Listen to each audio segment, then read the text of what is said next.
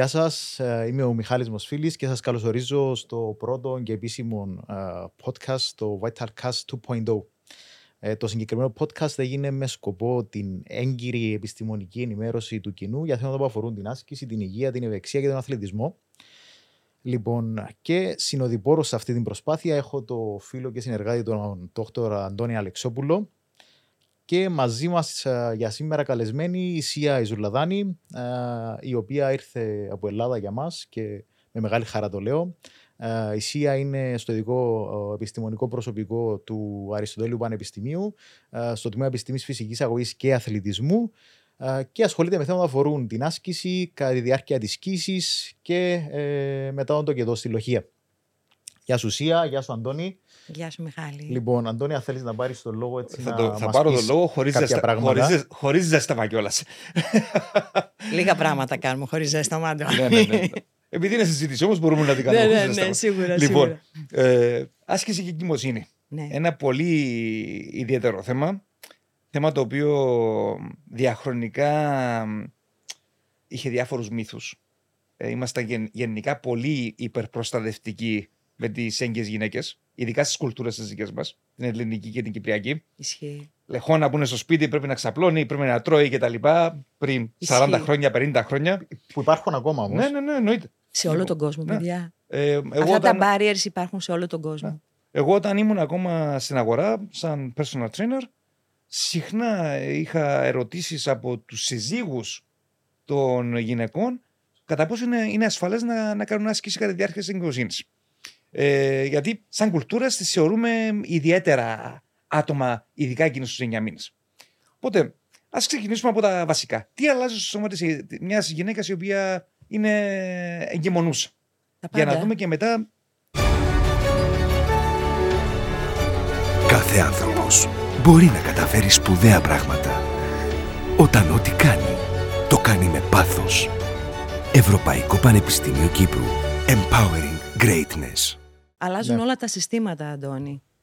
Αλλάζει το καρδιαγγειακό, αλλάζει το αναπνευστικό, αυξάνεται ο όγκος αίματος, αυξάνεται ο όγκος παλμού, η καρδιακή παροχή, ε, α- α- αυξάνεται η καρδιακή συχνότητα, αυξάνεται η... ε, Αλλάζει το ροποιητικό σύστημα, έχουμε ακράτεια, ακράτεια από προσπάθεια, ε, ειδικά στο τρίτο τρίμηνο της κοιήσεως, γιατί συνηθίζουμε να χωρίζουμε την εγκυμοσύνη σε τρίμηνα, ε, είτε οι, μευτέ, οι, οι γυναικολόγοι με ευτήρες και οι ΜΕΕΣ ΜΕΗ, ε, είτε ε, α- έχουμε αλλαγές στο μυοσκελετικό σύστημα πάρα πολλές λόγω ένεκα του ότι αυξάνεται ο όγκος και το βάρος της μήτρας, ο όγκος και το βάρος του εμβρίου, οπότε το κέντρο βάρους του σώματος ανεβαίνει προς τα πάνω και μπροστά και εδώ υπάρχει ένα καλό debate για το τι κάνει η λεκάνη για να ανταποκριθεί σε αυτή τη μεταβολή. Έχουμε πρόστια κλίση της λεκάνης ή πρόστια μετατόπιση με οπίστια κλίση. Συμβαίνουν και τα δύο, έτσι, για να λυθεί το, το ζήτημα αυτό. Ε, έχουμε αλλαγές στο μεταβολισμό, έχουμε αλλαγές στο θερμορυθμιστικό σύστημα. Γενικά, είχα ένα καταπληκτικό καθηγητή όταν έκανα το μεταπτυχιακό μου, που όταν είχαμε πάει να κάνουμε αμ, πράξη, δηλαδή να μπούμε μέσα σε έναν τοκετό, είχε πει κάτι καταπληκτικό που μας είχε τρομάξει, ότι ένα αντρικό σώμα, λέει, στον τρίτο μήνα της κοιήσεως, εκεί που ο πλακούντας αναλαμβάνει τα σκήπτρα της ε, εγκυμοσύνης, ε, θα απεβίωνε. Δεν θα άντεχε όλες αυτές τις μεταβολές Οκ. που συμβαίνουν. Καταπληκτικό Εντυπωσιακό. δεν είναι; Ναι, ναι, ε; ναι. ναι. Αφού το πήραμε από το πρώτο τρίμηνο, που εκεί είναι- γινόταν και όλη η κουβέντα τα προηγούμενα χρόνια σε σχέση με την άσκηση. Δηλαδή, οι πληροφορίες που είχαμε ε, μέχρι πριν 5-10 χρόνια ήταν ότι το πρώτο τρίμηνο καλό είναι να μην υπάρχει ε, καθόλου άσκηση. Λοιπόν, Έτσι ακριβώς. λοιπόν, τώρα τα νέα δεδομένα τι λένε πάνω σε αυτό; Ακριβώς το αντίθετο, Μιχάλη, λένε. Λένε λοιπόν ότι μια γυναίκα που συνήθιζε να ασκείται πριν την εγκυμοσύνη ε, και η εγκυμοσύνη της είναι φυσιολογική χωρίς επιπλοκές, δηλαδή ο, ο γυναικολόγος της την έχει χαρακτηρίσει έτσι, Ε, είναι επιβεβλημένη η άσκηση από το πρώτο τρίμηνο της κοίησεως. Αν γυμναζόταν πριν. Πριν. Αν ε, η γυναίκα δεν συνήθιζε να γυμνάζεται πριν την εγκυμοσύνη και μαθαίνει ότι είναι έγκυος, μπορεί, είπε και προοδευτικά, να ξεκινήσει και αυτή. Γενικά αυτό που δείχνουν οι έρευνες, έτσι για να το πάμε σε evidence-based στοιχεία πάντα, είναι ότι η γυναίκα που ασκείται στο πρώτο τρίμηνο της κοίησης έχει λιγότερες πιθανότητες να αναπτύξει παθολογικές καταστάσεις όπως είναι ο διαβήτης κοίησεως που σαρώνει κυρία, ε, προεκλαμψία ή υπέρταση κοίησεως, η αύξηση της αρτηριακής πίεσης στην εγκυμοσύνη είναι μια παθολογική κατάσταση ε, και επίσης έχει λιγότερες πιθανότητες στο ίδιο το έμβριο να υπάρχουν επιπλοκές για το έμβριο είτε ως έμβριο, είτε ως νεογνώ, είτε ως μωρό, είτε ως ενήλικας. Δηλαδή οι έρευνες Okay. δείχνουν ότι όλα τα καλά συμβαίνουν όταν η γυναίκα ασκείται από το πρώτο τρίμηνο της κοίησης. Οπότε καταρρύπτουμε ένα μύθο. Ξεκινήσαμε λοιπόν αυτό το podcast Τέλεια. καταρρύπτοντας ένα αυτό- σπουδαίο νομίζω μύθο. Αυτό θέλουμε να κάνουμε σήμερα. Γιατί υπάρχουν πάρα πολλοί μύθοι. Πάρα πολύ. Και θα, θα, θα, θα, θα ρίξω πάσε. Ε, για, όσον, όσον αφορά. Ελπίζω να μύθους. είμαι Πάνω καλή σε αυτό- μπαλαδόρος, πώς το Ναι. λένε. Πάνω σε αυτό, ε, ποιες είναι οι αντεν... Βασικά, μας είπες ότι ε, αν ο γιατρός πει το εντάξει, άρα καλό είναι να παίρνουν μια βεβαίωση ιατρική ότι μπορούν να ασκηθούν. Και ποιες οι αντενδείξεις για να Καλό μην είναι ασκηθούν; ή είναι υποχρεωτικό να πάρουμε το, το, το ελεύθερο από βεβαίωση. τον γιατρό; Ναι. Ξέρετε γιατί γελάω. Στον Καναδά, η Davenport, η οποία είναι μια καταπληκτική επιστήμονα, η Μάργκεριτ, ε, έχουν φτιάξει ένα ερωτηματολόγιο που αισιοδοξούμε να το μεταφράσουμε και εμείς εδώ στην Ελλάδα, ε, χωρίς να σημαίνει από, ότι θα εφαρμοστεί κιόλας. Έχει μεταφραστεί και χρησιμοποιείται σε πάρα πολλές χώρες. Τι γίνεται; Ο prenatal trainer, ο επαγγελματίας άσκησης, ο οποίος είναι εξειδικευμένος στο να προπονεί έγκυες γυναίκες, με το που έρχεται η έγκυος γυναίκα, συμπληρώνει ένα δελτίο υγείας. Έχουν φτιάξει λοιπόν ένα δελτίο υγείας και τιμότητα για άσκηση. RQ. Που, Στην ουσία, ναι, συγκεκριμένο ακριβώς. όμως. Συγκεκριμένο, ναι. Πολύ συγκεκριμένο, ε, σταθμισμένο σε πάρα πολλές χώρες. Το οποίο, αν κάνει τικ σε κάποιες ερωτήσεις, τότε ο prenatal trainer τη στέλνει στο γυναικολόγο. Α, μάλιστα. Δηλαδή, δεν περιμένει η γυναίκα να πάει στο γυναικολόγο, να πάρει έγκριση από τον γυναικολόγο. Αυτό βέβαια συμβαίνουν στον Καναδά. Πολύ πιο πρακτικό Ναι, από το να περιμένουμε ακριβώς. βεβαίωση. Είναι ατομική πρωτοβουλία, λέγεται πλέον σε όλο τον κόσμο. Με ατομική πρωτοβουλία ασκείται ο κάθε άνθρωπος, γιατί ξέρουμε πάρα πολύ καλά τα ωφέλη της άσκησης. Ναι. Έτσι, ότι, ότι δεν κινείται ή δεν ζει είναι ο ΣΥ. Αυτό Έτσι, είναι με ξεκάθαρα. ανωτελεία. Ε, στην Ελλάδα αυτό που ισχύει και σύμφωνα με το ΚΕΣΥ, έτσι όπως έχει δημοσιευτεί το 2018, η γυναίκα θα πρέπει να συμπληρώσει ένα ε, δελτίο υγείας και τιμότητας για άσκηση. Είναι έτοιμο, φτιαγμένο από το Υπουργείο Υγείας, ε, το οποίο θα πρέπει, τα δύο πρώτα, έχει τρία parts, τα δύο πρώτα τα συμπληρώνει η έγκυος γυναίκα, το τρίτο πρέπει να το συμπληρώσει ο γυναικολόγος και να το υπογράψει, ε, έτσι ώστε να της δώσει την έγκρισή της να ασκηθεί. Το παίρνει αυτό ο προπονητής και με βάση αυτό θα κάνει την αξιολόγηση για να εντάξει καταλήλως τη γυναίκα σε κάποιο πρόγραμμα άσκησης. Τέλεια. Ωραία. Ε, στην Α, Κύπρο έχω- δεν, ε, ε, να δεν πω γνωρίζω κάτι. αν... ε, Ν- Νομίζω δεν υπάρχει, αλλά μου έδωσες μια καταπληκτική ιδέα τώρα. Γιατί πλέον ο πλανήτης είναι μικρός και παγκοσμιοποιημένος. Οπότε, αν συμβαίνει στον Καναδά, πολύ εύκολα μπορούμε να το εφαρμόσουμε και εδώ. Ε, Παντού. Έχ- έχουμε πλέον exercise medicine Cyprus. Οπότε, ίσως στις επαφές. Ε, εμπλέκομαι στις επαφές που έχουμε με τους γυναικολόγους ή με τους γυμναστές, τους επαγγελματίες άσκησης που ασχολούνται με, με εγγύου, μπορούμε να το εισηγηθούμε σαν ιδέα, σαν standard practice πλέον. Φυσικά, Και αλλά μου φαίνεται καλή, ιδέα, εξαιρετική ιδέα. Και ένα α, απλό downloading από το και εσύ μπορεί να έχει ε, ο προπονητής που θα αποφασίσει, που είναι εξειδικευμένος όμως έτσι, να γυμνάσει έγκυο Θα γυναίκα, μπούμε και σε αυτό σε λίγο. ε, θα μπορεί να το χρησιμοποιήσει ως κατα... είναι βασικό εργαλείο βασικά. Μμμ. Ούτως ή άλλως είναι βασικό εργαλείο για να γυμνάσεις έναν οποιοδήποτε ασκούμενο. Έτσι. Πώς θα γυμνάσεις κάποιον αν δεν ξέρεις από το πόσες ώρες κοιμάται, τι προηγούμενη προπονητική του εμπειρία, αν έχει κάποια παθολογική κατάσταση, κάποιο πρόβλημα υγείας, μυοσκελετικό κλπ. Αλλά ε, οπότε λέμε λοιπόν ότι σε μια φυσιολογική εγκυμοσύνη χωρίς επιπλοκές, η γυναίκα, οι γυναικολόγοι δεν θα πρέπει απλά να προτρέπουν. Ε, αυτό το έγραφε το Αμερικάνικο Κολέγιο Γυναικολόγων. Δεν θα πρέπει λέει, απλά να προτρέπουν τις έγκυες να ασκηθούν, αλλά να το επιβάλλουν. Είναι δύο πολύ πιο σωστό. διαφορετικές Ναι, λέξεις με ναι, πολύ ναι. διαφορετικό νόημα. Ε, υπάρχουν όμως κάποιες περιπτώσεις όπως πολύ σοβαρές καρδιοαγγειακές παθήσεις ε, που οι γυναίκες ε, χρειάζεται να έχουν ε, όχι μόνο ε, την ε, έγκαιρη, μπορεί και να μην μπορούν να ασκηθούν. Υπάρχουν κάποιες περιπτώσεις λοιπόν ε, που χρειάζονται πολύ πολύ εξειδικευμένη προσέγγιση. Μ, Ας πούμε όταν υπάρχει ρήξη ημένων, ρήξη μεμβρανών, όταν υπάρχει πολύ δημητρίδημη κοίηση και υπάρχει και κίνδυνος προώρου τοκετού, ε, όταν υπάρχει πρόδρομος πλακούντας μετά από την, α, μ, στο τρίτο τρίμηνο, στο, στο δεύτερο μισό του τρίτου τριμήνου και ίσως δεν μπορεί να ασκηθεί η γυναίκα όταν υπάρχει μοραγία, ειδικά στο τέτοιο τρίμηνο της σκήση. Είναι κάποιες καταστάσεις λοιπόν που η γυναίκα δεν μπορεί να ασκηθεί. Υπάρχουν κάποιες άλλες καταστάσεις, όπως είναι ο διαβήτης σκήση, που είναι μια παθολογική κατάσταση που υπάρχει ένα αστεράκι Εκεί χρειάζεται person, ε, εξειδικευμένο προπονητή για να τη γυμνάσει. Εξειδικευμένη δηλαδή, άσκηση. Ναι, δεν μπορεί δηλαδή η γυναίκα μόνη να πάει να κάνει άσκηση. Αφού το αρχίσαμε από εδώ, ε, να πάμε λίγο πριν πούμε έτσι, ε, να δούμε ακριβώς τι χρειάζεται ένα πρόγραμμα εξειδικευμένο για την εγκυμοσύνη. Ε, ότι δεν σημαίνει ότι όποιος ε, είναι επαγγελματίας άσκησης υγείας μπορεί να εφαρμόσει άσκηση στην εγκυμοσύνη ή κατά τη διάρκεια της λοχεία. Ε, φαντάζομαι πρέπει να περάσει από μια εξειδικευμένη εκπαίδευση. Μιχάλη, αν με βάλεις να προπονήσω κάποιον στο ποδόσφαιρο, νομίζω ότι θα γελάσει κάθε πικραμένος. Θέλω να πω ότι έχω αφιερώσει όλη μου τη, τη ζωή στο να α, εκπαιδεύομαι συνεχώς πάνω στο κομμάτι, στο, στο field αυτό που είναι η άσκηση, την εγκυμοσύνη και τη λοχεία. Ε, και πιστεύω ότι ναι, χρειάζεται εξειδικευμένη γνώση πέρα από τις απλές ακαδημαϊκές γνώσεις ε, στο να προπονήσεις μια έγκυο γυναίκα και θα πω πιο δύσκολο ακόμη μια λεχοίδα γυναίκα. Ναι. Είναι εκείνο που λέγαμε στην αρχή ότι το προπτυχιακό στην αθλητική επιστήμη και φυσική αγωγή είναι ο χώρος στον οποίο ο, ο ή επαγγελματίας ε, μαθαίνει, κατανοεί την επιστήμη. Φυσικά. αποκτά μια επιστημονική γνώση. Τώρα η εφαρμογή της είναι κομμάτι των, του προπτυχιακού, αλλά θεωρώ ότι η εξειδικευμένη εφαρμογή της επιστήμης έρχεται μετά.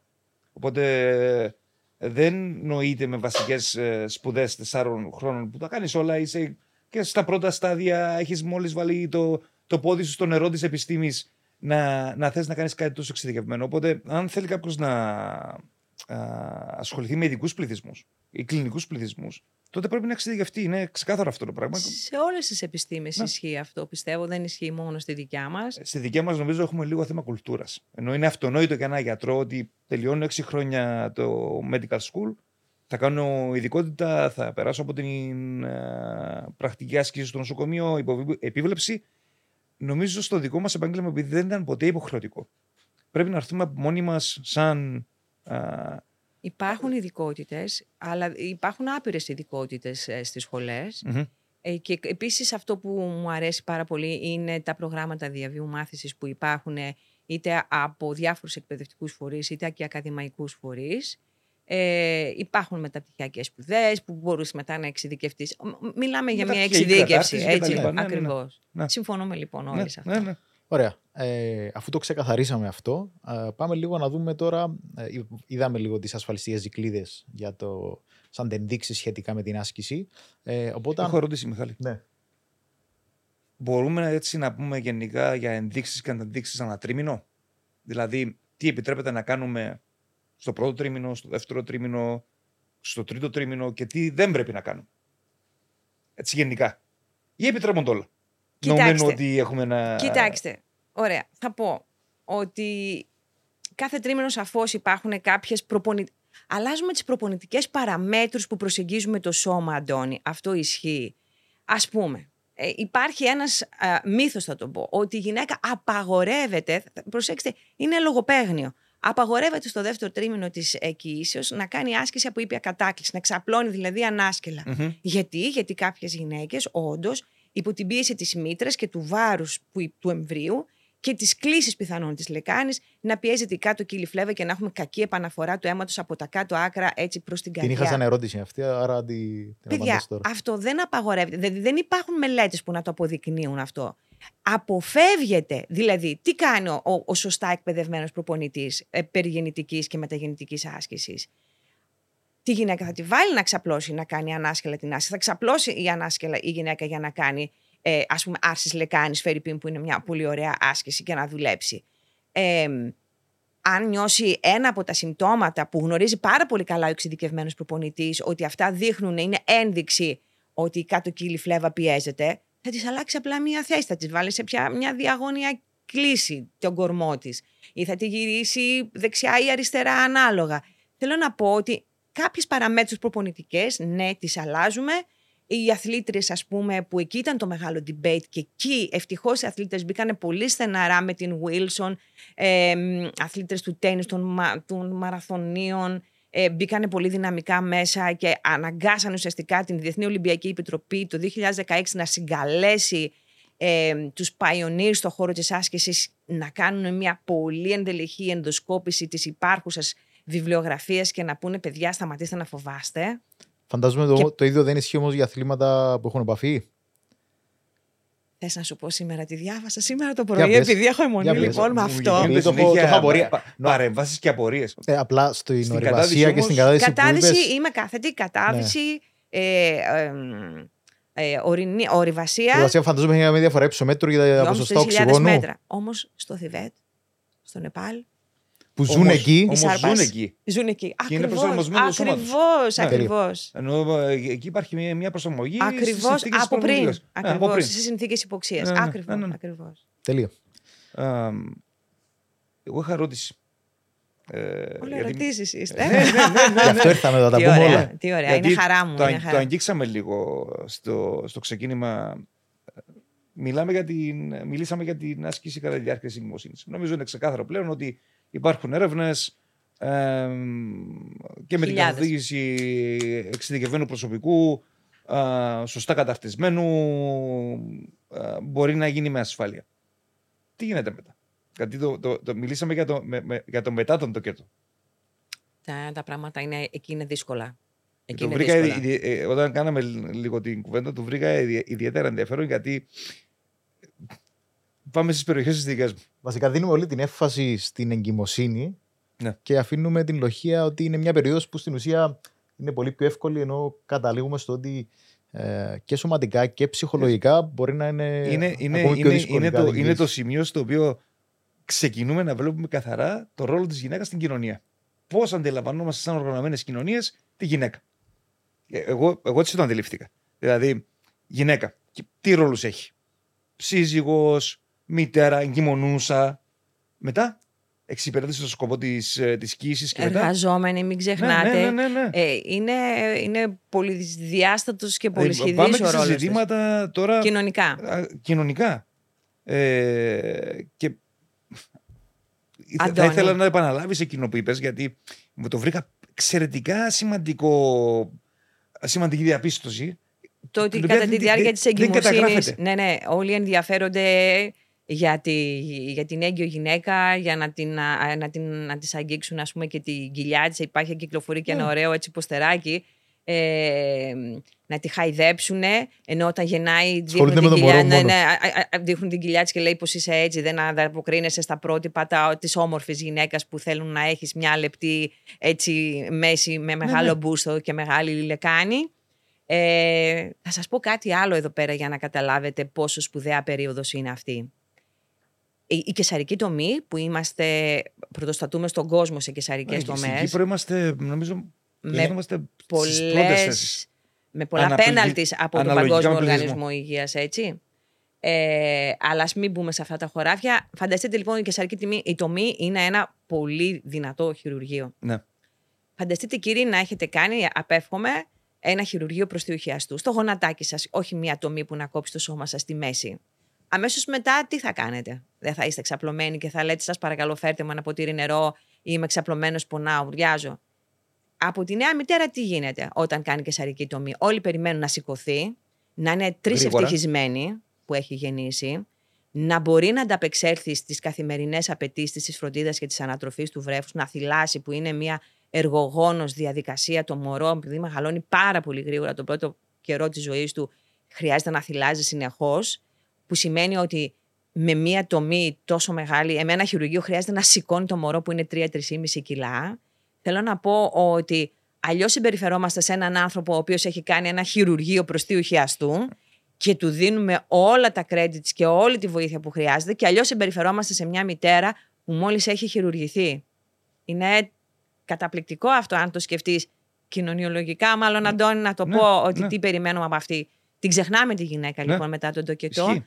Και ξέρετε ποιοι τη θυμούνται; Εμείς οι προπονητές τη θυμούμαστε. Εμείς- Ε, Εμείς, ναι. Άρα ίσως να έχουμε ένα αναβαθμισμένο ρόλο και κάτι το οποίο ο γυμναστής, η γυμνάστρια να πρέπει να αναγνωρίσει ότι είμαστε τα άτομα τα οποία θα δώσουμε πλέον ποιότητα ζωής ή θα επαναφέρουμε το άτομο πίσω στην κατάσταση που ήταν πριν τον τοκετό. Δηλαδή να, να νιώσει η γυναίκα, να νιώσει ότι είναι ακόμα νέα, ότι δεν έχει δικαιώσει η ζωή της επειδή έχει κάνει ένα παιδί. Που αυτά είναι σχεδόν αυτονόητα, όχι σε όλους όμως. Ναι. Ε, κοιτάξτε, ε, μιλάμε για τέταρτο τρίμηνο και ίσως κύριε. Οπότε θα χρειάζονταν η γυναίκα να έχει την ανάλογη προσοχή που έχει στα τρία Άρα, αν πάμε στο κομμάτι της άσκησης, ε, φαντάζομαι μιλήσαμε και πριν για τη διάσταση ε, στον ορθογγυλιακό, μιλήσαμε για το πιελικό έδαφος. Ποιες οι ανάγκες ε, μετά την κοίηση, κατά τη λοχεία, γενικότερα, από, θέματα, από θέμα άσκησης. Μεγάλες. Και χρειάζεται να αναβαθμιστούν και να επικαιροποιηθούν οι γνώσεις αρκετών επαγγελματιών υγείας. Αυτό το δείχνουν έρευνες που έχουν γίνει ε, και σε χώρες της Ανατολής αλλά και σε ευρωπαϊκές χώρες και, σε, και στην Αμερική ε, που οι πάροχοι υγείας και φροντίδας έχουν λίγο έτσι πιο α, παλαιότερες, δεν είναι τόσο επικαιροποιημένες οι γνώσεις τους, δηλαδή προτείνουν κάποιες μορφές, κάποιους τύπους άσκησης που δεν είναι η μόνη ενδεδειγμένη. Ε, επιβάλλεται η γυναίκα να κάνει άσκηση. Δηλαδή, μια γυναίκα που θα ξεκινήσει, η Μιχάλη, να κάνει ασκήσει πελικού εδάφους από την πρώτη εβδομάδα μετά τον, ε, το κετό, ε, πολύ πιο γρήγορα θα επανέλθει το πιελικό της έδαφος, ακόμη και αν έχουν γίνει περινοτομές, ακόμη και αν υπήρχαν προβλήματα στη διάρκεια του τοκετού της, αν αρχίσει να ενεργοποιεί έτσι την περιοχή του πυρήνα της και ε, αρχίσει να περπατάει μόνη της ή μαζί με το μωρό ε, από την πρώτη εβδομάδα και όλες τις εγκυμοσύνης και εδώ ερχόμαστε αντιμέτωποι με όλα αυτά, όλους αυτούς τους κοινωνικούς, ηθικούς, θρησκευτικούς, πιθανά περιορισμούς που υπάρχουν σε κάθε χώρα, παιδιά, ναι. δεν είναι μόνο στη δικιά ναι, ναι, μας τη χώρα. Δηλαδή, σε ένα μεγάλο σχολείο έτσι που έγινε πέρυσι και γίνεται το New Era of Prenatal and Postnatal Exercise, λέμε ότι αυτοί οι περιορισμοί υπάρχουν σε όλες τις χώρες. Ε, αν λοιπόν η γυναίκα από την πρώτη εβδομάδα αρχίσει να κάνει άσκηση, τέτοιου τύπου άσκηση, πάλι χρειάζεται εξειδικευμένος μεταγεννητικός, προπονητής μεταγεννητικής εκπαίδευσης. Ε, εκεί η γυναίκα πολύ πιο γρήγορα θα επανέλθει στην πρώτη σκήση κατάσταση, θα διαχειριστεί καλύτερα τα maternal blues ή το maternal depression, την κατάθλιψη ή την λόχια θλίψη έτσι που υπάρχει. Να, να πούμε λίγο uh, για το τι συμβαίνει στο σώμα μετά τον τοκετό. Λοιπόν, είπαμε για τη διάσταση ορθών κοιλιακών, όπου εκεί το θέμα είναι κατά κύριο λόγο αισθητικό. Λοιπόν, και όσον αφορά το πιελικό έδαφος, uh, μπορεί να προκαλέσει ακράτεια, η ακράτεια από προσπάθεια, ναι. Ε, ακόμη να επηρεάσει και τη σεξουαλική ζωή Πάρα πολύ. Ε, της Πάρα γυναίκας. Πολύ, ναι. Του, του ζευγαριού θα πω. Του ζευγαριού βασικά, ναι, ναι, ναι, ναι. ναι. Λοιπόν... Αλλά δεν είναι τα μόνα, παιδιά. Δηλαδή, θα πρέπει να επανέλθει το καρδιαγκιακό σύστημα. Για να καταλάβετε, η λοχεία είναι μια σπουδαία περίοδος. Πρώτα απ' όλα να πούμε ότι η λοχεία δεν κρατάει 40 μέρες όπως πιστεύει ο περισσότερος κόσμος. 40 μέρες κάνει η επαναφορά, είναι, είναι τα λόχια. Η λοχεία κρατάει ένα χρόνο. Έχουμε την εγγύηση και την απότερη λοχεία. Η εγγύηση λοχεία κρατάει 40 μέρες, η απότερη λοχεία κρατάει ένα χρόνο. Για να καταλάβετε, η αριστερή κοιλία της καρδιάς κάνει ένα χρόνο να επανέλθει στην πρώτη σκήση κατάσταση, κύριε.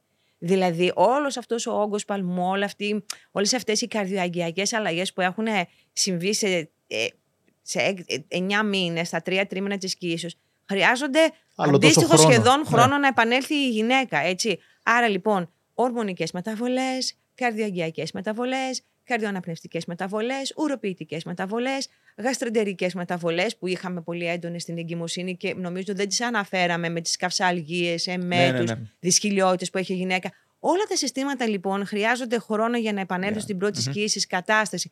Ήδη στην ερώτηση του Αντώνη για τη ρελαξίνη είπαμε ότι ανοιχνεύεται.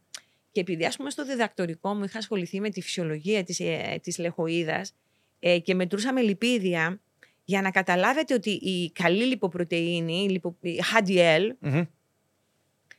κάνει από 2 έως 10 χρόνια να επανέλθει στην πρώτη σκήση κατάσταση, κύριε. Ε, το πρόσθετο βάρος της κοίησεως, αν διατηρηθεί στη λοχεία και σε επόμενη πιθανή κοίηση, είναι από, τις βασικούς, από τους βασικούς λόγους εμφάνισης παχυσαρκίας στο γυναικείο πληθυσμό. Ε, έχουμε ένα μεγάλο ποσοστό που έχει το maternal blues που εμφανίζονται σ- σε ένα πολύ μεγάλο ποσοστό, πάνω από το 50% και το maternal depression που εμφανίζεται σε ένα... Κυμαίνονται τα ποσοστά έτσι, αλλά ένα αρκετά μεγάλο ποσοστό και αυτό έχει πολύ σοβαρό αντίκτυπο όχι μόνο στην ε, ψυχική, φυσική υγεία, νοητική και ενεργειακή της γυναίκας, αλλά και του οικογενειακού περιβάλλοντος και του συντρόφου, του παιδιού, αλλά και των παιδιών που θα γεννηθούν από αυτή. Σε αυτό είχες κάνει post ένα πολύ ωραίο κείμενο που είδα που αναφερόσουν όχι μόνο στην επιλογή και κατάθλιψη των γυναικών, αλλά ότι υπάρχει επιλογή και κατάθλιψη και στους άντρε, του συντρόφους βασικά. Ισχύει. Εννοείται. Ε, Ισχύει. πο- πώς μπορεί να το... Είναι, είναι μια κατάσταση η οποία έρχεται σαν πλήγμα σε όλη την οικογένεια, σε όλο τον περίγυρο. Θα σας πω. Ας πούμε, ένα πράγμα που χρειάζεται να σκεφτεί ένας, α, προ- ένας post-natal trainer είναι ο ύπνος. Εντάξει, το μωρό θυλάζει μ, σχεδόν ανά μια μισή-δύο ώρες, δηλαδή θυλάζει πάρα πολύ συχνά. Η, η γυναίκα που θυλάζει, γενικά η γυναίκα είναι προστατευμένη ορμονικά, δηλαδή ο άξονας υποθάλαμος, υπόφυση, ο θήκες υποθάλαμος, υπόφυση, επινεφρίδια, την θωρακίζουν στο να αντέξει το ξενύχτη. Όμως ο σύντροφος δεν είναι θωρακισμένος. Δηλαδή, δηλαδή ο άξονας του στρες, ο υποθάλαμος υπόφυσης επινεφρίδια, όταν το μωρό κλαίει για να φάει, για πεινάει, ε, είναι ένα στρες όχι μόνο για τη μητέρα, είναι ένα στρες και για τον σύντροφο.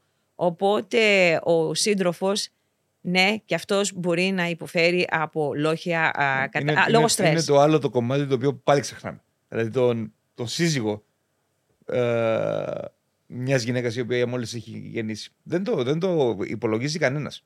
Ε, το, το βλέπουμε, το βιώνουμε, το είδαμε σε φίλους μας, ε, ότι είναι Ε, κουρασμένοι συνεχώς κτλ. Αλλά όντως η παρατεταμένη κούραση και στρες μπορεί να οδηγήσουν στην κατάθλιψη. Ε, ακριβώς, ακριβώς Αντώνη. Και επειδή εγώ δεν είμαι καθόλου του, του Καρτέσιου που είχε επιμερίσει το σώμα, άλλο το, η ψυχία, άλλο το μυαλό, άλλο ο εγκέφαλος, άλλο. Είμαι, είμαι της σύγχρονης Νο- προσέγγισης νομι- της νομίζω αυτό ολιστική. έχει- Πολύ ωραία. Ε, έχει ξεπεραστεί. ακριβώς. Είναι και ο λόγος που πάρα πολλοί σύντροφοι, λόγω αυτού του στρες, έχουν και πάρα πολύ σοβαρά μυοσκελετικά προβλήματα ε, κα- με, ε, το, την πρώτη περίοδο μετά το, το ντοκετό. Ε. Οσφιαλγία, ας πούμε. Μμμ. Πολύ συχνά θα συναντήσουμε δηλαδή νέους μπαμπάδες με οσφιαλγία. Τώρα. Ναι. Σε αυτό τώρα είχα διαβάσει ε, μια έρευνα η οποία α, δεν θυμάμαι τώρα δείγμα κτλ. Όπου πάμε πίσω πάλι. Κατά τη διάρκεια της εγκυμοσύνης, ε, το βάρος που έπαιρναν οι εγκυμονούσες το έπαιρναν και οι συντρόφοι. Και επίσης, Λοιπόν, Επίσης έχουν και ίδια συμπτώματα. Μπορεί να ζαλίζονται. Ισχύει. ναι, έχει, έχεις διαβα- μου κάνει εντύπωση. δεν, έχω, δεν Λοιπόν, έχω data γι' οκ. αυτό, να ξέρεις, Οκ. Μιχάλη. Αλλά από εμπειρία, γιατί μην ξεχνάμε ότι κάνω άσκηση εγκυμονούσες από το 98. Έτσι, έχω μεγάλη εμπειρία. Σε βεβαιώνω ότι ισχύει και σ- ισχύει συνήθως σε αυ- ζευγάρια που μ, τα πάνε πάρα πολύ καλά, δηλαδή που είναι στενά Συνδεδεμένα, δεμένοι. Ακριβώς. Και είναι, πα- είναι παρόν και ο σύζυγος. Δεν το περνάει μόνη της η γυναίκα. Ακριβώς, Ναι. ακριβώς. Ο αποστασιοποιημένος, αποστασιοποιημένος σύζυγος, α, λογικά δεν τον αγγίζει και τίποτα. Όχι, ναι, δεν ξέρω, δηλαδή δεν, τώρα το Ίσως οι, σκέφτομαι. οι, οι προηγούμενες δύο-τρεις γενιές στην Κύπρο και στην Ελλάδα λόγω κουλτούρας. Νο, νομίζω ότι... Η σύγχρονη. οι- Νομίζω ότι οι σύγχρονοι μπαμπάδες κατανοούν ότι είναι, πώς να το πω, κοινό project. Άρα, Ε, ε, έτσι, έτσι, έτσι. Αλλά τώρα, τώρα άκου να δεις τι θυμήθηκα, Αντώνη, με αυτό που είπες. Είχαμε κάνει μια έρευνα και είχαμε βρει, ε, μετρούσαμε την ψυχοκοινωνική ευεξία, την επίδραση της άσκησης στην, στην ψυχοκοινωνική ευεξία των γυναικών μετά τον τοκετό και είχαμε βρει ότι οι γυναίκες που κάνουν άσκηση στη λοχεία και συγκεκριμένα σε αυτό το πρόγραμμα το οποίο είχα δημιουργήσει εγώ τότε, το ΜΑΜΑ, ε, το οποίο το επικαιροποιώ συνεχώς και το είχαμε χρησιμοποιήσει και ερευνητικά, έχουν, πιστεύουν ότι οι σύντροφοί τους συμμετέχουν περισσότερο στην ανατροφή και φροντίδα του βρέφους από ότι το control group μας, από ότι οι μητέρες που δεν κάνανε άσκηση στη διάρκεια της λοχείας. Καταπληκτικό. συμμετείχαν όντως ή ήταν απλά perception. Ήταν, Ήταν απλά... perception. Perception. Ήταν perception. Πολύ ωραίο. Ε, πολύ ενδιαφέρον. ε, αυτό. καταπληκτικό. Πολύ, πολύ Ναι. ενδιαφέρον. Ενώ παλιότερες έρευνες γνωρίζουμε από τα 70s ε, ότι η μητέρα που εμπιστεύεται το σύντροφό της, φίλους, στο να τη βοηθήσουν με, την, με το μεγάλωμα του παιδιού, είναι και δείγμα καλής ψυχικής ευεξίας Ναι. δικιάς της. Και έχω την αίσθηση επίσης ότι η, η, ο ερχομός ενός παιδιού σε καλές συνθήκες, με ένα καλό περίγυρο και μια καλή σχέση που ο, ο σύζυγος είναι παρόν, μπορεί να, να κάνει τη σχέση ακόμα καλύτερη. Δηλαδή είναι παράγωγο Έτσι μιας ακριβώς. υγιού, υγιούς σχέσης σε ιδανικές συνθήκες. Έτσι Σε ιδανικές ακριβώς. συνθήκες. Γιατί γνωρίζουμε πάλι από, τη, από την επιστήμη της κοινωνίας ότι οι περισσότεροι γάμοι μ, έχουν προβλήματα. Ε, αλλά θα μπορούσε να είναι μια καλή ευκαιρία. Να, Θα μπορούσε. να αντιληφθούν και οι δύο ότι φέραμε ένα νέο, μια νέα ζωή σε αυτόν τον πλανήτη μαζί. Δεν ήταν μόνο η γυναίκα που το κουβάλισε 9 μήνες. Το κουβαλάει 9 μήνες μεν η γυναίκα, αλλά και ο σύζυγος πρέπει να είναι, είναι, είναι σημαντικό μέρος της εξίσωσης και πρέπει να είναι παρόν σε όλα τα στάδια. Έτσι. Ξεκινώντας από το. Κάνουμε τώρα μία κουβέντα. Πιστεύω ότι χρειάζεται να πατήσουμε αρκετά από τα εγώ μα Ναι. πριν αποφασίσουμε Ναι. να φέρουμε ένα παιδί.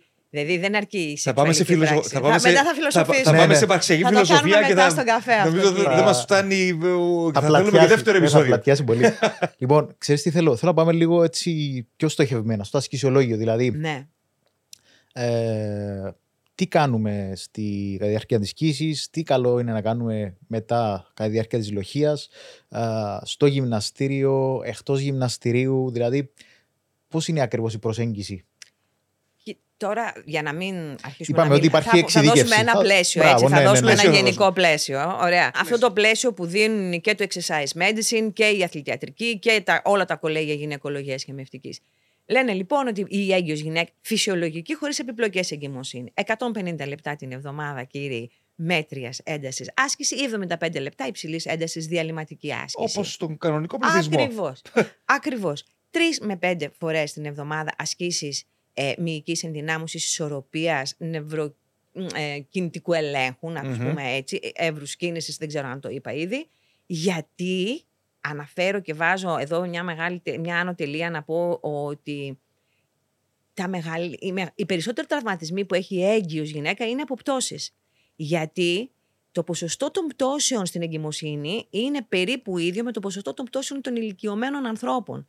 Γι' αυτό και είναι απαραίτητες, να ένα tip προπονητικό, απαραίτητες οι ασκήσεις ισορροπίας Ισορροπίας. κατά τη Υπάρχει διάρκεια της κάποια εγκυμοσύνη. εξήγηση; Ποιος ο λόγος; Από, φυσικά και υπάρχει. Έχει να κάνει με την αλλαγή του κέντρου βάρους του σώματος που Μάλιστα. λέγαμε. Ωραία. Έτσι. Ωραία. Ε, και δεν είναι μόνο αυτό. Δηλαδή, αλλάζει και ο τρόπος βάδιση. Η γυναίκα ανοίγει τα πόδια της περισσότερο σοφά για να έχει μεγαλύτερη βάση στήριξης. Για να καταλάβετε, ε, όταν κάνει τη βάδιση, πάει, κρα- μένει περισσότερο όταν στηρίζονται και τα δυο πόδια. Αυτό σε- σε gate ανάλυση Ναι. τώρα. Μένει περισσότερο από ότι όταν είναι στο heel strike ή όταν φεύγει, όταν, κάνει, όταν φεύγει για να προχωρήσει μπροστά. Ε, μ, ανοίγει περισσότερο τα πόδια της. Γενικά το σώμα σοφά ε, Προσαρμόζεται. στην- Προσαρμόζεται για να προστατέψει. Σοφά τη- λοιπόν και ο προπονητής περιγεννητική και μεταγεννητικής άσκησης πρέπει να προσαρμόσει το ασκησιολόγιο του. Δηλαδή, αν δεν είχε ασκήσεις ισορροπίας, πρέπει να βάλει. Μμμ. Ε, α- α- αυτό σε γενικές γραμμές. Η συνεδρία πόσο πρέπει να διαρκεί; Θα πρέπει να διαρκεί από 30 λεπτά έως 60 λεπτά. Αν όμως μια μαραθωνοδρόμος έκανε 5 ώρες, μπορεί να αυξήσει πάνω από την ώρα έτσι, την προπόνησή της. Ε, όσον αφορά την προπόνηση δύναμης, θα πούμε ότι θα ξεκινήσει με ένα σετ αν κάνει τέτοιου τύπου προπόνηση ή δεν κάνει συστήματα όπως πιλάτες ας πούμε και θα φτάσει μέχρι και τρία. Δηλαδή η εντελώς αρχάρη θα κάνει ένα, η πιο προχωρημένη θα κάνει δύο, η πολύ προχωρημένη θα κάνει τρία. Ε, εντάσεις. Η ένταση είναι ένα...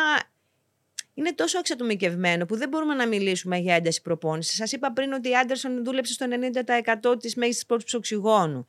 Ε, η δύναμη να γίνεται περίπου στο 40 με 50% της μέγιστης του ενός αρέμ. Μμμ. Ερώτηση σε αυτό. Ναι. Ε, πάλι πιο παλιά, ερευνητικά, ε, είχαμε δεδομένα που έδειχναν ότι σε ψηλές εντάσεις κατά τη διάρκεια της λοχείας, ιδιαίτερα αν, υπάρχει, αν υπήρχε θυλασμός, μπορούσε να επηρεάσει την ποιότητα του. Αχ, είσαι ένας εσύ. Τι ωραία ερώτηση είναι αυτή που κάνεις. Λοιπόν, ε, την ποιότητα του γάλακτος. Οπότε, τι ισχύει γι' αυτό; Υπήρχαν τέτοιες μελέτες γιατί αυξανόταν το συνδυάμε με το, με το γαλακτικό, γαλακτικό οξύ, το οποίο Ναι. δεν ισχύει. Έτσι, δεν ισχύει. Ε, Καλά, γαλακτικό οξύ, ίσως. Πίκριζε. Ακούστε να δείτε. γίνει- Μπράβο. Ε, ήταν πάρα πολύ. Δεν θα το ξεχνούσαμε, Μιχάλη. Λέμε λοιπόν ότι η γυναίκα στη λοχεία που θέλει να κάνει άσκηση είναι καλό να κάνει έκθλιψη μαστών ή να θυλάσει πριν το θυλασμό. Γιατί είχαν βγει έρευνες που όταν κάνανε υψηλής έντασης άσκηση και όχι μέτρη. Η μέτρια έντασης άσκηση δεν επηρεάζει ούτε την ποιότητα ούτε την ποσότητα του μετρικού γάλακτος. Είναι ένα ολόκληρο. Είναι άλλο, είναι άλλο, α- άλλη, άλλο κομμάτι, άλλο podcast. Άλλο podcast. Άλλο λοιπόν, podcast. podcast Ναι, ναι, ναι. ο θυλασμός και η άσκηση. Ε, Μπορούμε να το κάνουμε. Ευχαρίστως. Ε, να σας πω λοιπόν ότι δεν ισχύει αυτό, γιατί δεν είχαν συμπεριληφθεί, δεν είχαν συνεκτιμηθεί παράμετροι όπως μύριζε ο, το στήθος, το δέρμα, ο μαστός και απέριπτε το νεογνώ, το θυλασμό. Ε, είχε φάει κάτι άλλο που επηρέασε τη γεύση του γάλακτος. Οι έρευνες οι καινούριες λοιπόν λένε ότι είτε είναι μέτριας έντασης η άσκηση, είτε είναι υψηλής έντασης η άσκηση, αν η γυναίκα θυλάσει μισή ώρα μετά το τέλος της άσκησης, έτσι για να γυρίσει στο σπίτι της, δεν επηρεάζεται η απρόσκοπτη συνέχιση του θυλασμού. Η άσκηση λοιπόν, επειδή και αυτό το μελετήσαμε και το, το ερευνήσαμε, δεν επηρεάζει ούτε την ποιότητα, ούτε ανοσοσφαιρίνες, ούτε τις βιταμίνες B που είναι έτσι, ε, ούτε τις υδατάνθρακες, ούτε τις πρωτεΐνες του μητρικού ούτε την ποσότητα. Και μάλιστα υπάρχει και μια μελέτη που έτσι έχει δεχτεί λίγη κριτική που λένε ότι οι γυναίκες που κάνουν άσκηση και θυλάζουν έχουν περισσότερο όγκο γάλακτος. Δεν είχε πολύ καλά, έτσι, καλή μεθοδολογία αυτή η μελέτη. Άρα, αλλά μου, επειδή μου αρέσει την αφού αναφέρω. αφού δεν έχει καλή μεθοδολογία, ίσως θα πρέπει να επαναληφθεί με καλύτερη μεθοδολογία. Ναι. Έτσι, έτσι, προχωράει η επιστήμη. Έτσι, έτσι, λοιπόν, και ε, κατά κύριο λόγο και κατά τη διάρκεια της κοίηση και μετά τον τοκετό, Πολλές γυναίκες αναφέρουν ενοχλήσεις στην οσφυγή, στην οσφυγή μοίρα, στη λεκάνη, στην ειδική σύμφυση. Αυτές τις αντιμετωπίζουμε κατά κύριο λόγο, βασικά οφείλεται στη θέση της λεκάνης που μας είπες πριν. Κοιτάξτε, θα σας πω. Παλιά πιστεύαμε, ας πούμε, ότι η διάσταση του ορθού κοιλιακού συνδέεται με την οσφιαλγία είτε τη σχέση είτε της λοχεία. Αυτό πλέον έχει Εδώ είναι που, που μιλάμε για τη διεπιστημονική προσέγγιση ε, όλων των ανθρώπων. Δηλαδή, ο προπονητής είναι τέλειο να έχει φτιαχτεί μια ομάδα ανθρώπων, διαιτολόγοι, φυσιοθεραπευτές, μες, οστοπαθητικοί, ε, ορθοπαιδικοί, γυναικολόγοι, μια ομάδα ανθρώπων και να πάρουμε και να ανεβάσουμε τη γυναίκα και την κουλτούρα γύρω από την άσκηση στην κοίηση και τη λοχεία και να την, να την αναβαθμίσουμε.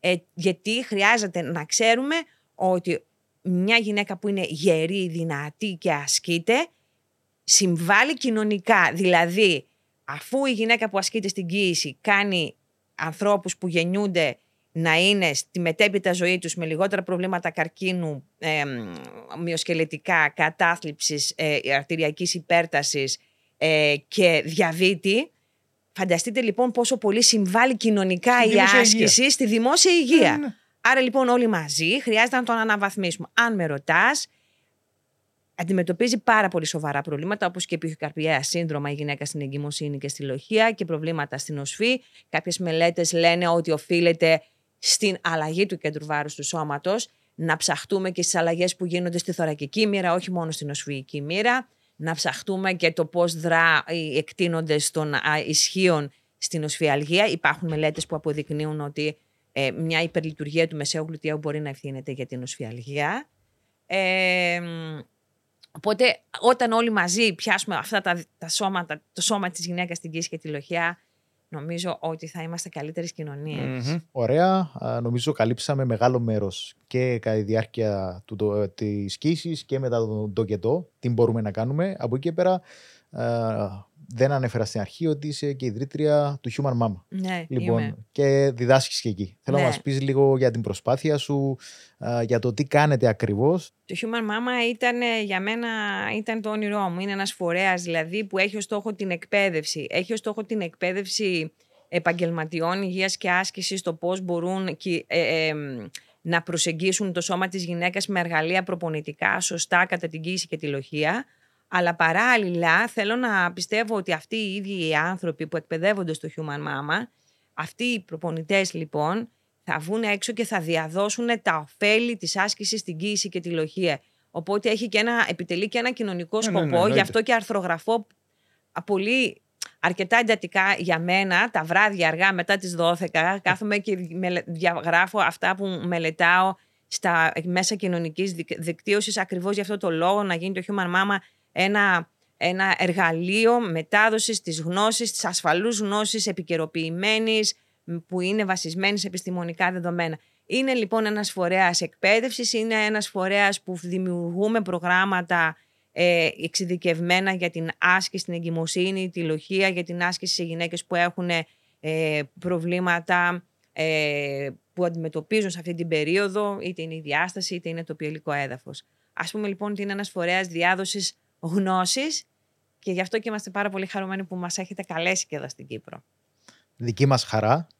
Λοιπόν, και έτσι κλείνοντας, νομίζω αυτά θα τα, πούμε, θα τα λέμε πολλές φορές και σε πολλά podcast. Τα συμπεράσματα που βγάζω εγώ είναι άσκηση, ότι μπορεί να βοηθήσει σχεδόν στα πάντα, εξατομίκευση και εξειδίκευση και διεπιστημονική ομάδα.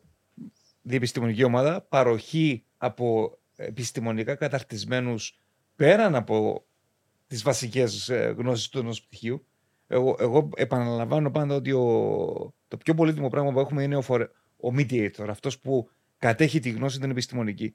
Ε, μαζί με τη διεπιστημονικότητα. Δηλαδή, θεωρώ ότι και οι άλλοι επαγγελματίες υγείας έχουν ρόλο σε αυτό το, το ζήτημα της εγκυμοσύνης, όπως και με άλλα ζητήματα. Ε, ε, αν καταφέρουμε να συνεργαστούμε ο γυμναστής με τον φυσιοθεραπευτή, με τον διατροφολόγο, με τον ψυχολόγο, Φυσικά. με τους γιατρούς των διάφορων ειδικοτήτων, τότε όντως είμαστε αποτελεσματικοί στην αποστολή μας. Λοιπόν, να σε ευχαριστήσουμε για την εδώ σου παρουσία. Εγώ ευχαριστώ πάρα πολύ για την Ήταν πραγματικά χαρά μας. Λοιπόν, σε ευχαριστώ και εγώ. Ε, πάρα πολύ και ωραία ήταν. Ανανεώνουμε.